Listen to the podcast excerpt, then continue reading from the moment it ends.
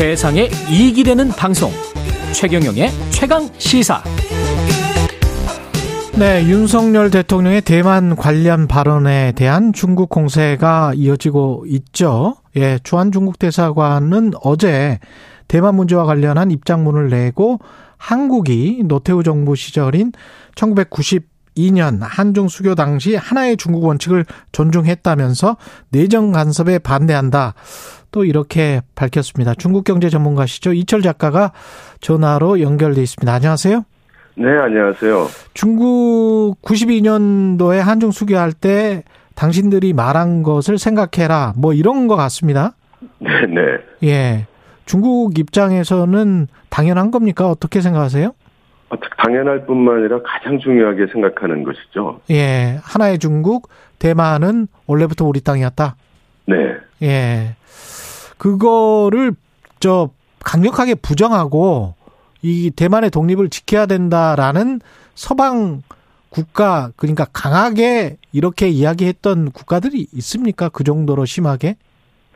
어, 사실은 이번 윤석열 대통령의 발언만큼 예. 강력한 이야기를 한 곳은 없는 것으로 합니다. 아, 이 정도도 굉장히 강력했다. 예. 서방 진영에서도 네네. 정확히 윤석열 대통령의 워딩을 다시 한번 그 상기를 해볼까요? 정확히 뭐였었죠? 예. 예, 그 두 부분으로 볼 수 있는데요. 예. 앞전반부는 이제 힘에 의한 현상 변경에 반대한다는 것이었고요. 예. 후반부는 이제 대만 문제는 북한 문제처럼 지역 차원을 넘어선 세계적 문제라고 했죠. 아, 북한 문제처럼 지역을 넘어서 세계적 문제다. 사실 문제가 되는 것은 전반부가 아니라 그 후반부인 것으로 생각이 됩니다. 그러네. 예. 그 중국 입장에서는 남북 문제하고는 좀 다르다고 말할 수밖에 없을 것 같은데. 네, 그렇습니다. 예. 그 중국 시각에서 보면요. 하나의 중국 원칙이라고 주장하는 것이나 음. 내정 간섭하지 말라는 것이나 사실은 중국이 타이완 통일할 거다. 이 얘기로 이어지는 거거든요. 예.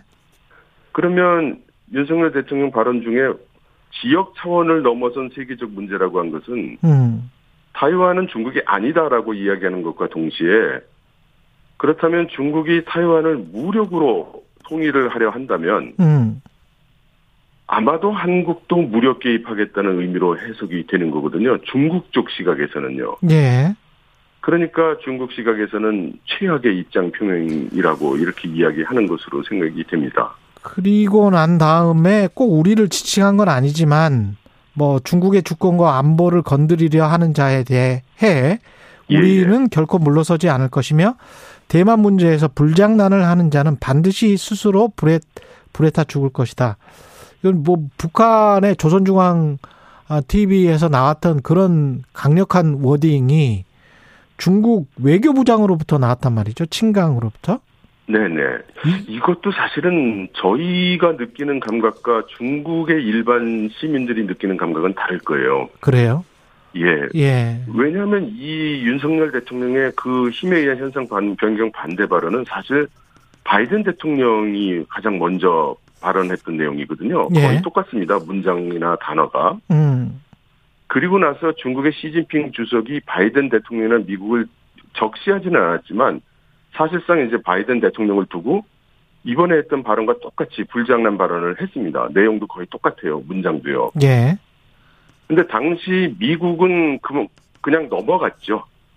음. 그런데 거꾸로 이제 한국 정부가 어, 어떻게 이런 발언을 할 수 있냐라고 지금 항의를 한 거니까 예. 우리 입장에서는 이런 받아들일 수 없는 지나친 그 발언을 했다. 당연히 이제 이렇게 중국에게 항의할 수 있고요. 음. 근데 중국의 일부 시각에서 본다면 아니 미국 대통령도 문제 삼지 않는 발언을 당신들이 문제 삼는단 말이냐.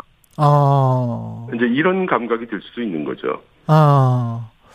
그러면 우리한테만 더 뭐 혹독하게 중국이 나오고 있는 것 아닌가 이렇게 생각할 수 있는 겁니까? 아니면 어떻게 생각해야 되나요? 어, 중국은 표준 대답을 내놓은 것으로 생각이 되고요. 아, 표준 대답이다. 예, 누가 그런 발언을 하더라도 똑같은 답변을 내놨을 겁니다. 아, 그렇군요. 그럼 지금 저 우려하시는 부분들은 지금 뭐 이철 작가는 한국인입니다. 그래서 네네 그렇습니다. 중국 예. 편에서 이야기를 하는 게 아니고 중국이 이런 발언을 어떻게 받아들이고 이게 국제 정세나 우리 기업들에게 어떤 영향을 미칠까를 분석하고 있는 그 과정입니다. 그렇게 지금 생각을 하셔야 될 것 같고요. 6분, 7분 정도밖에 안 남았는데 이게 그 한미 정상회담 끝나고 나서 어떤 워딩이 나오면 어 안 되고 그 안 된다는 게 중국과의 관계가 굉장히 힘들어지고 어, 그 그런 어떤 그 전망 같은 게 있을 것 같아요. 이철 작가님이. 예. 음. 아마 이번에 윤 대통령은 미국에게 이제 대북 문제에 대해서 확장 억제에 대해서 구체적이고 적극적인 지원을 요청할 걸로 보이는데요. 예. 아마도 바이든 대통령 입장에서는 미국의 최대 이슈인 중국 문제, 특히 양안 문제에 대해서 한국이 보다 적극적인 태도와 의견 표명을 해줄 것을 요구할 걸로 저는 그렇게 예상을 합니다. 예.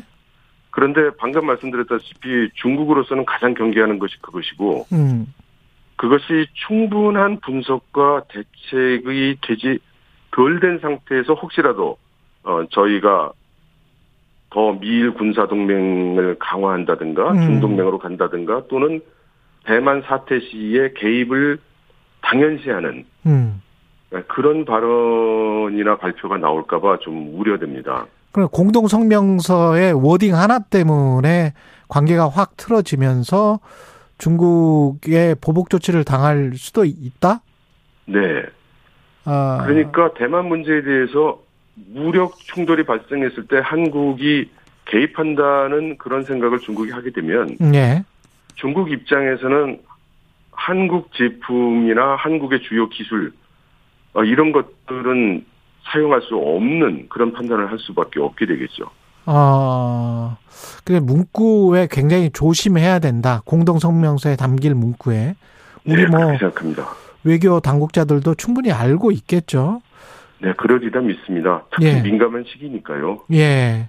근데 파이낸셜 타임즈 같은 경우에 지금 미국은 또 어, 마이크론 테크놀로지를 중국이 제재를 하면 삼성전자나 하이닉스는 중국에게 납품하지 말아라. 그 부족분을 채우지 말아라. 뭐 이런 식으로 이야기를 한단 말이죠.